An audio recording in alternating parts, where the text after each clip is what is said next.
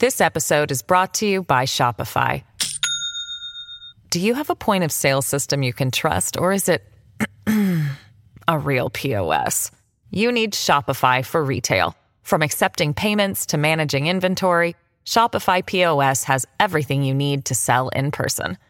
Go to shopify.com/system all lowercase to take your retail business to the next level today. That's shopify.com/system.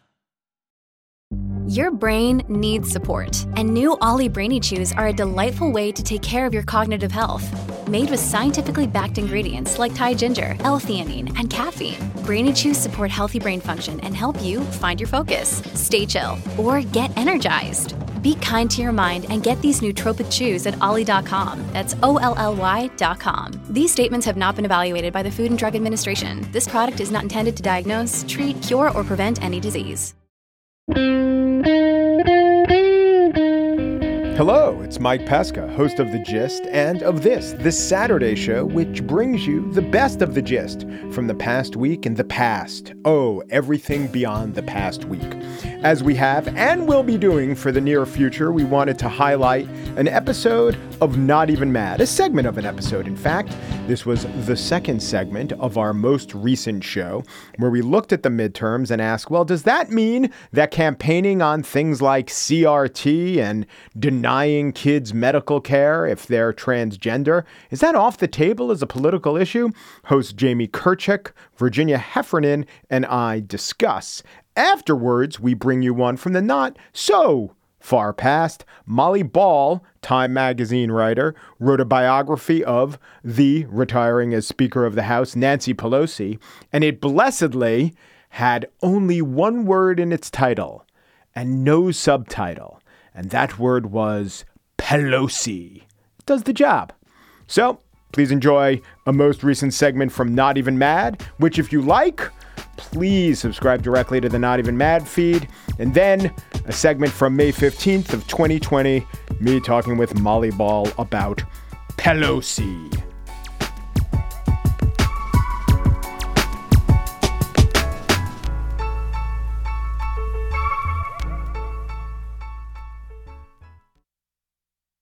This episode is brought to you by Shopify. Do you have a point of sale system you can trust, or is it a real POS? You need Shopify for retail. From accepting payments to managing inventory, Shopify POS has everything you need to sell in person. Go to shopify.com/system all lowercase to take your retail business to the next level today. That's shopify.com/system.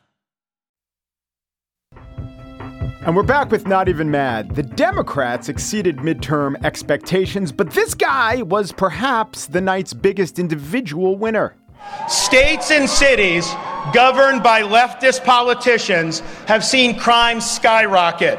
They've seen their taxpayers abused. They've seen medical authoritarianism imposed, and they've seen American principles discarded.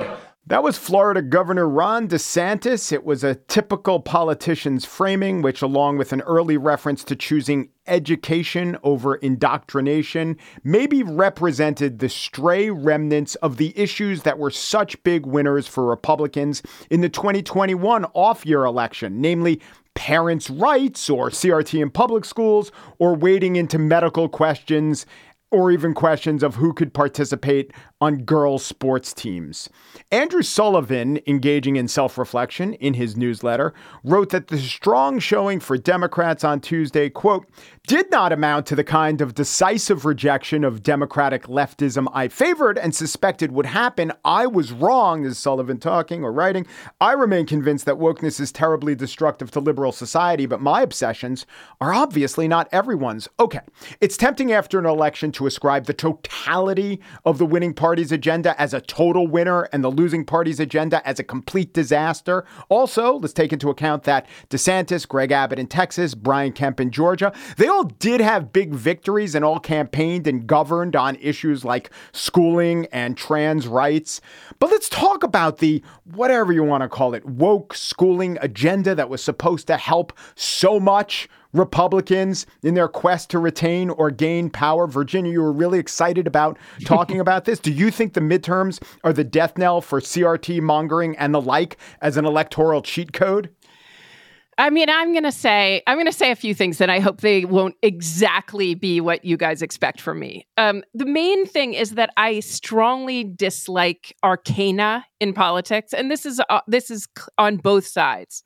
Uh, in 20, and it could be even in the center in 2012, Paul Ryan, I don't know if you remember this, but for some reason he was hoping to mandate or be part of a Jim Jordan proposed bill to mandate transvaginal ultrasounds for pregnant women. It right. was sort of a blip, but maybe you remember it. Right. I've had many ultrasounds in my life and been to many gynecologists, probably unlike the two of you, although I don't want to presume. And uh, and I don't know what a transvaginal ultrasound is. Uh, all I could think great branding. This, it sounds fun. It does sound a lot like a lot of fun, right? You're yeah. There's trans, and I don't know. It seems kind of um like I imagine some tesseract involved. Anyway, all of a sudden, the concept of trans vaginality uh, was in the public square, and you know we had poverty was on, on the rise. We had uh, you know we were still recovering from the um, from the financial crisis. We had two wars, and trans vaginality is just far too clinical and too arcane a subject to waste time on critical race theory. I mean, come on. It's transvaginality all over again. To ask voters to loop legitimate concerns about their kids' education, which right now is literacy and math, right? Those are the things that we expect from schools. And those are the things that have been falling off since the pandemic. So to suddenly ask them to think about this postdoc methodology that I actually studied in graduate school and still couldn't tell you exactly. Uh, you know, I found what I heard useful. I still couldn't tell you exactly what it would mean for a kindergartner or an eighth grader or a, a senior in high school.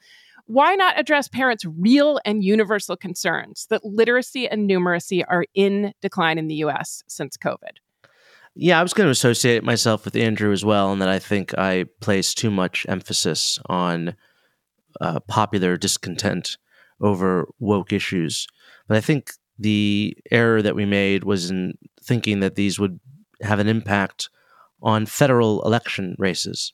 These are ultimately issues that are decided at the local school board level and the state level. Um, so they were crucial in Glenn Youngkin winning in 2021. I think they were actually the decisive issue was schools and education policy. Um, I think they were crucial in Ron DeSantis becoming the uh, extremely popular leader that he is in Florida today. So I would not discount these issues in American politics. And I think that the Democrats and liberals more broadly are doing them de- themselves a disservice if they think that concern over issues like crime, certainly, which is also another issue that is more uh, that is dealt with more at the local state level. Um, issues like crime, wokeness, if you want to call it that, CRT, um, trans partic- trans issues.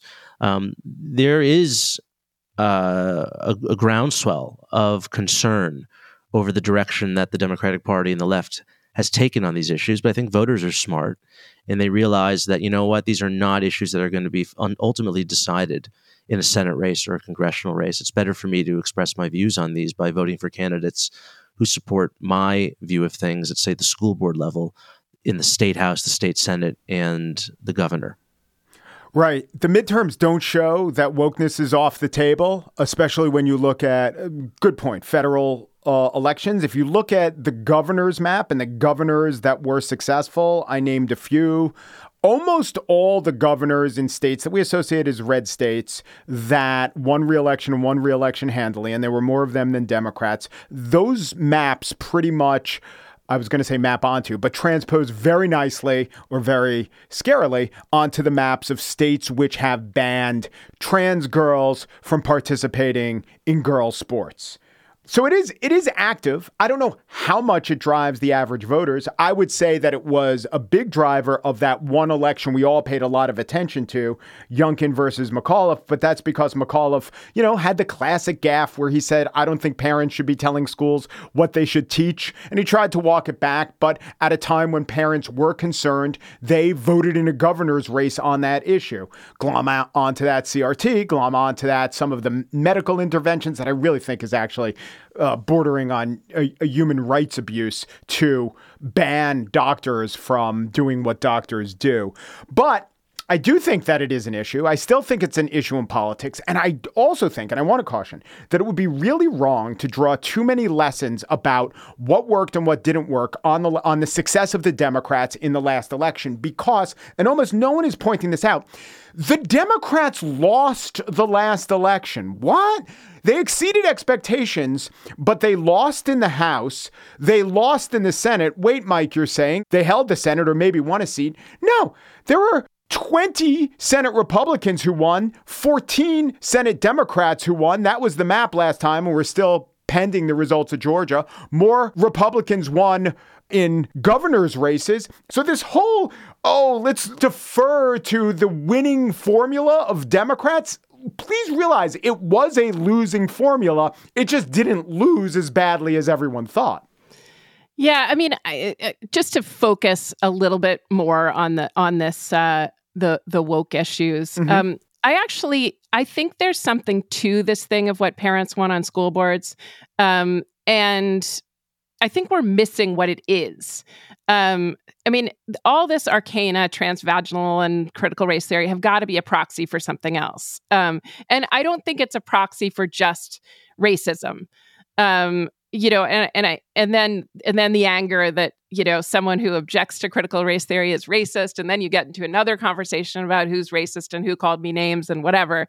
You know, I think the touchstone here is the uh, 1925 Scopes trial, how we came to think about what parents were afraid of, if I may, in uh, school curricula, in high school curricula. And that is a, such an interesting case because the subject, evolution and Darwinism, was not of any interest to any of the parents. They they they just noticed that their kids were coming home saying they didn't believe in God, right? Teenagers. And so they scoured the curriculum to figure out what could be making them feel this way. This is a time when Tennessee schools had crosses all over them. They were praying in school. There was nothing about the school that was atheist or even secular and yet they so they looked through everything and you could find you know if you wanted to find something that contradicted the literal truth of the bible you could say well water doesn't behave in a way that would let the red sea part so this part of our chemistry class is wrong. But anyway they, turned up this biology class. It seemed confusing to them and they decided that it because it contradicted the story of genesis was the culprit and that parents should be allowed to ban it. I think there's actually a kernel of something kind of moving in that story and in the CRT story, honestly, which is like we all are worried that our kids are going to adopt new views. They're going to pierce themselves or come home not believing in God or come home with a different religion or come home communists or come home Alex P. Keaton. And the I do I do think that in this conversation with school boards, we have to recognize how fraught that is for parents who feel like their kids are going to come under the influence of uh, ways of thinking about the world that are not theirs. There must be a way to pull this back to treat the emotional core issue of the fear of losing your children without going into you know these silly proxies about uh, subjects no one really understands. Well that's certainly a framing favorable to the idea that incorporating the 1619 project directly into the curriculum is just progress purely and doesn't have any attendant problems along with it I think that if you look at the rise of a group called Moms for Liberty, they're certainly opportunistic and they're everywhere. And I have friends in Bucks County, Pennsylvania, and they overrun the school board and they're very much organized and they're they agree with the likes of uh, DeSantis and Greg Abbott.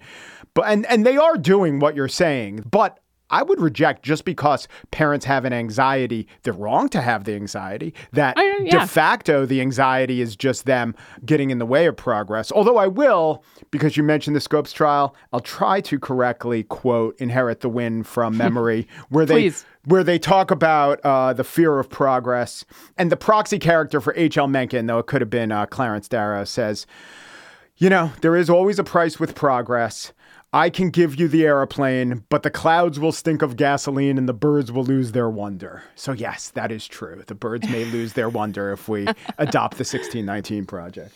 Yeah, I don't think it's a very fair comparison to compare the parents who are concerned about their children being taught that if they belong to a member of a certain race, that they therefore bear the guilt of what other people did who were members of that same race generations ago. I don't think that they're that we should be likening parents who are concerned about their their children being taught, you know, abstruse gender theory. We should be likening them to parents who thought that you know uh, evolution should not be taught. I think that's a very unfair comparison. I think that if you do look at the curriculum in some some of these school districts, what's being pushed now is really radical and is inappropriate and should not be taught. Uh, I don't think you can all just write it off as racism or uh, transphobia. I think these are genuine. I mean, I think I just said I'm not. No, no, no I'm not saying you racism. are. I'm not saying you. No, I'm not saying you are. But I think that this is a legitimate, real issue. You know, I again, that's why I'm I'm afraid that this. Uh, I think both sides are perhaps interpreting this election in the wrong way. I think a lot of Republicans are not realizing that um, this was a repudiation of Trump and Trumpism, while a lot of Democrats are mistaking their so-called victory or their better than expected performance um, as basically, you know, carte blanche to continue pursuing um, cultural policies that are not popular with the American people, or that and that are going to inspire the very backlash that they claim not to want. I mean, I think maybe in some of these school board meetings, we should talk about l- education and guilt. I mean, you know, I definitely learned about class conflicts all the way through uh, all the way through high school, and and had act- a, a card carrying communists in addition to arch conservatives among my public school teachers. And I, I don't remember f- that guilt was something I took away from a kind of socialist analysis or communist analysis. Um, I don't I don't know why this thing that people are being educated into some guilt about their families or suddenly they have to bear all this guilt. I mean, l- like horrible things have gone on in history. Some of the things things have been done by people who look like you and some two people who look like you. But projecting guilt is a weird way of thinking about history. Um, it, it's a weird way to cloud your own learning. Mm. well, I do have one piece of practical advice, and that is if you want to be a communist, just don't carry the card. The fellow communists aren't going to want to see the card, and it just will give you away to the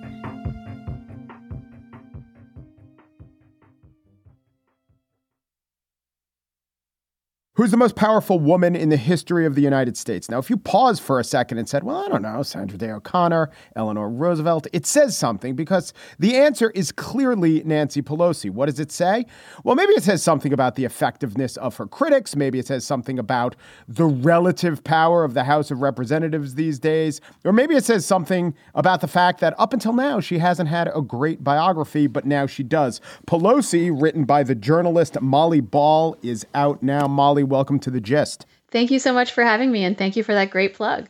Yes. So let me also say that aren't you glad that Marcia Fudge didn't beat Pelosi? Then you'd have to have written a book called Fudge. well, everybody loves Fudge, right? Yeah, I guess. Might have been an easier sell.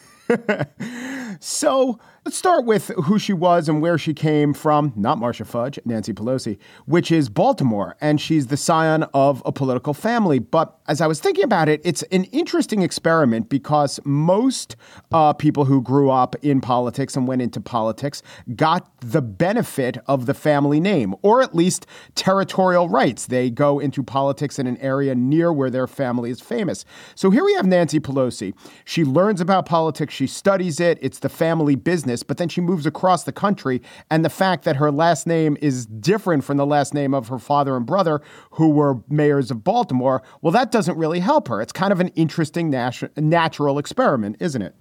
Yeah, I mean, I think that while obviously there's been a lot of focus on the family business and what she must have learned from her father, who was a congressman representing Baltimore and then became the mayor of Baltimore when she was seven years old, there's been a lot of focus on the skills that she would have learned from that household. And I think that's clearly correct. But at the same time, as you say, she didn't really benefit from that electorally. And she did develop a lot of those skills herself. You know, her five older brothers were all sort of consciously schooled in the political arts by their parents, but she was not because she was a girl. Nobody expected that she might go into the family business, and her parents uh, hoped that she would become a nun instead. So I think that she deserves a lot of credit for sort of creating her own political image, political profile 3,000 miles away from the D'Alesandro family that was so prominent in Baltimore, in a place where that name, even if she, she did have it, wouldn't have meant anything. Yeah, and perhaps the most important and impactful D'Alesandro was Annunziata, who's her mother, who obviously helped shape her personality at least as much as her dad did. Yes, and and uh, I really wanted to return the focus to her mother with this book. Her mother, Annunziata Lombardi, was her maiden name. She had a lot of hopes and dreams herself. She wanted to go to law school. She wanted to be an auctioneer. She wanted to start a business. She invented a beauty product, so she wasn't able to pursue some of those dreams. And uh, I think because of that, Nancy Pelosi always wants people to belatedly recognize her mother and the important role that her mother played uh, in her life and in the family business as sort of the the strategist behind her her father, the politician. And she's very frank about the fact that her mother was stifled in her own hopes and dreams. Nancy Pelosi was not, uh, but she did come to it rather late in life. She was always political literally born into, you know, the Democratic Party and having helped her father with his elections and his constituent work from the time she was little. And she kept campaigning for the Democratic Party throughout her young adulthood uh, when she was, you know, living in Midtown Manhattan with her husband, who was a banker. Uh, she would be pushing the stroller around the neighborhood and putting democratic leaflets under people's doors. And this is a contrast to, you know, this is the 70s when a lot of people's, especially young people, were expressing their political views by going out and protesting, burning draft cards, that kind of thing. That was never her style. She was never an activist in that way. She was a party operative. And so when she followed her husband to his hometown of San Francisco, and after having five children in the space of six years, once she had a little bit of breathing room in her life, it was really through the party that she expressed her political impulses, becoming a fundraiser, becoming a sort of strategist and operative. She was chair of the California Democratic Party, brought the 84 convention to San Francisco, and made a failed run for the Democratic National Committee chair. And then a friend of hers, who was a member of Congress and who was dying of cancer, called her to her bedside and made her promise to run for that seat in Congress, and then had to wage a very difficult campaign for the seat against 13 other candidates in the special election. And that's how she got to Congress in 1987. If you had asked her in 1987 if you could give her a little crystal ball, uh, a Molly crystal ball, if you will, uh, cast ahead. And the question is, what about your stances are you most surprised about? So, not the fact that you became the first female Speaker of the House or how American politics shaked out, but I'm just trying to get a sense of there's always this criticism of Pelosi maybe selling out her ideals or some ideal version of her ideals, but let's look at her as the purest distillation of her political idealism. It's 1987. She enters the House. Now you get to know the sort of things that you're championing in 2020. What would most surprise her?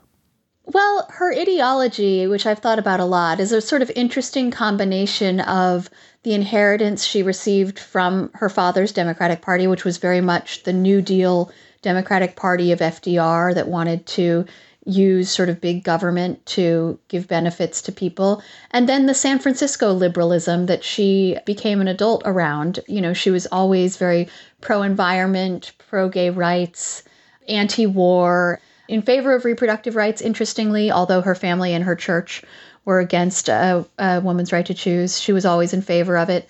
But what would surprise her today about the things she believed then? Honestly, I think she's been quite consistent in in the set of values. And and and she likes to say that, you know, people perceive San Francisco as being out on the far left edge of the political spectrum, but she thinks it's just a few years ahead.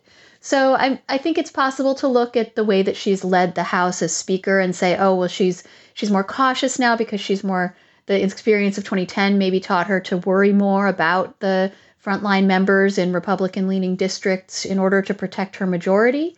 But I think she would also say that her job as Speaker is to represent the breadth of her caucus, and that's the ideological mm-hmm. spectrum from, you know, the AOCs of the world all the way to the sort of conservative Democrats who got her back into the speakership, right, by winning those conservative districts.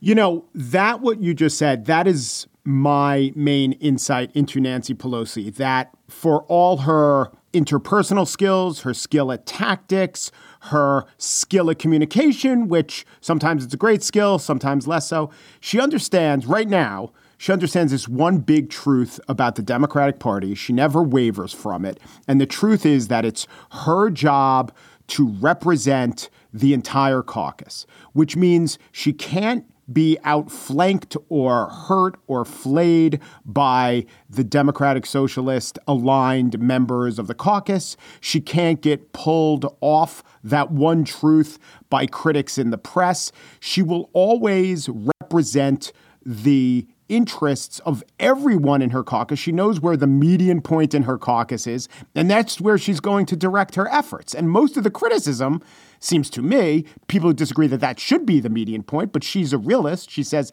that's where it is, and that's who I'm going to do my job with that median point in mind. I would agree with that for the most part. I would take it one step further because the thing that I think you have to understand about Nancy Pelosi is that she's always focused on results, right?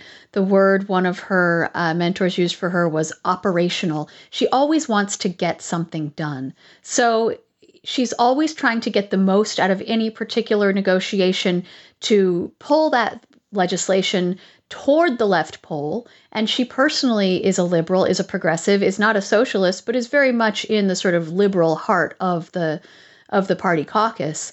Uh, but she wants at the end of the day to get something done. So she's going to negotiate as hard as possible. And she's a notoriously tough negotiator. And she has the credibility in her caucus to get all the votes lined up for whatever compromise it is she's negotiated, whether it's with the Republicans in the House, in the Senate, in the White House. But her ultimate goal is to get something done that advances toward her goals as far as possible. So, what would Nancy Pelosi admit that she got played on? Or maybe not that big a step. What would she admit that sh- a tactic or strategy that she employed that did not work and it was her fault? Uh, she would not. She doesn't do regret. Ask people you're interviewing, what, what do you think, you look back on and think was a mistake? She will say to you, I don't do regret. It's just not something I indulge. She doesn't do regret and she doesn't do fear. But then how does she uh, learn? Perhaps then how does she, she does learn not need from to. I don't know.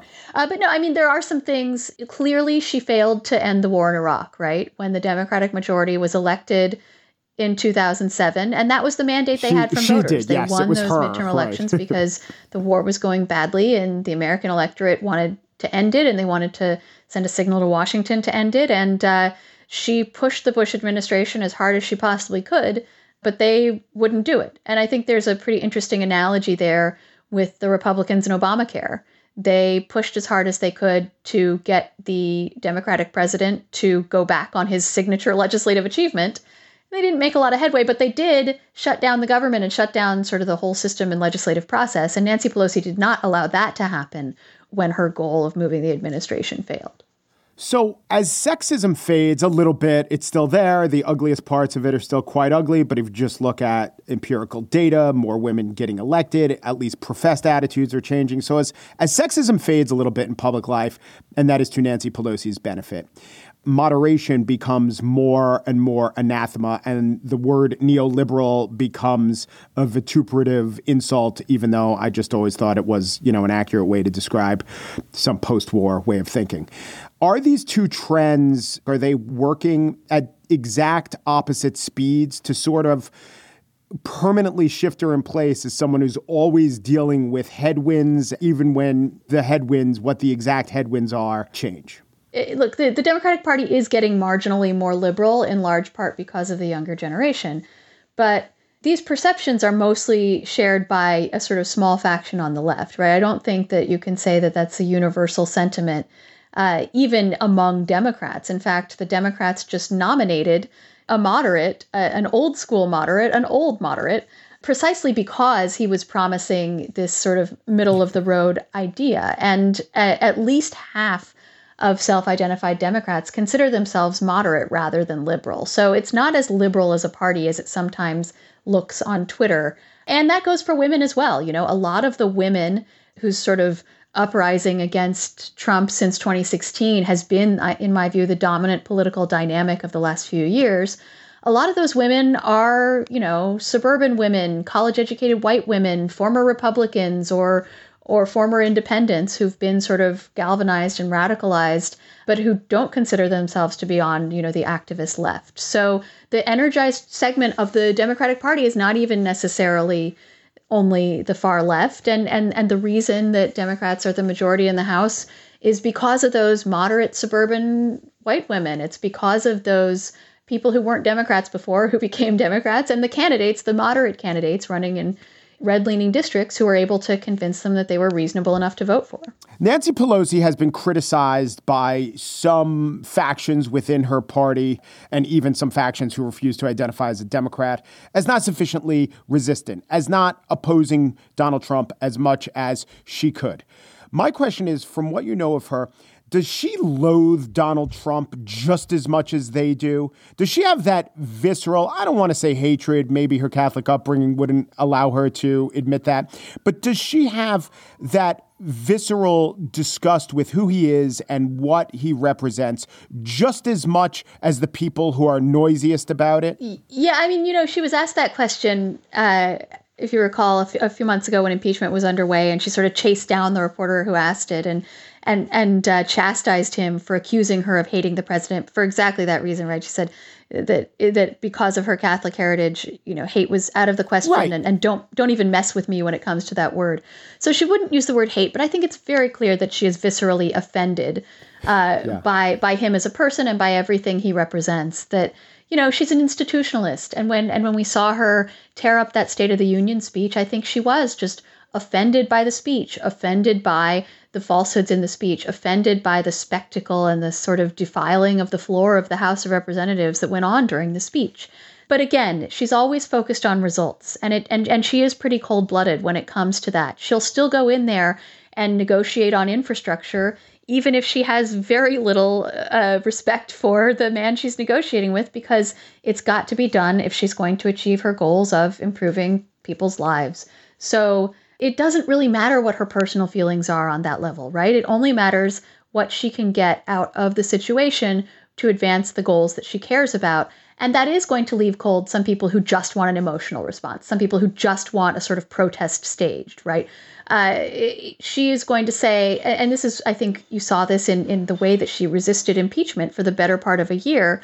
I think she would look back on that and say that she was vindicated because even though she eventually went along with the impeachment drive, even though she eventually felt that she had to do it both on the merits and because her caucus had moved to that position, what she said from the beginning was this will be divisive and pointless. We're not going to remove Donald Trump from office. It's not going to happen and it's going to be divisive and it's going to take a lot of time and effort and, and take the focus away from the more constructive and, and impactful things that we could be doing. And that pretty much turned out to be the case. And you did have a lot of people on the left arguing, well, what if you just, you know, move the window of perception by by putting it out there? What if you just fight harder and try and make it happen? Well, they fought as hard as they could and it didn't happen for the same reasons that it was never going to happen. So I think that she is quite disgusted by Trump, but she's not as focused on her personal feelings as she is on what she can achieve. Molly Ball is Time Magazine's national political correspondent. You see her on CNN. Before that, she was writing for The Atlantic, and her new biography is called Pelosi. Thank you, Molly. Thanks so much for having me. It was fun.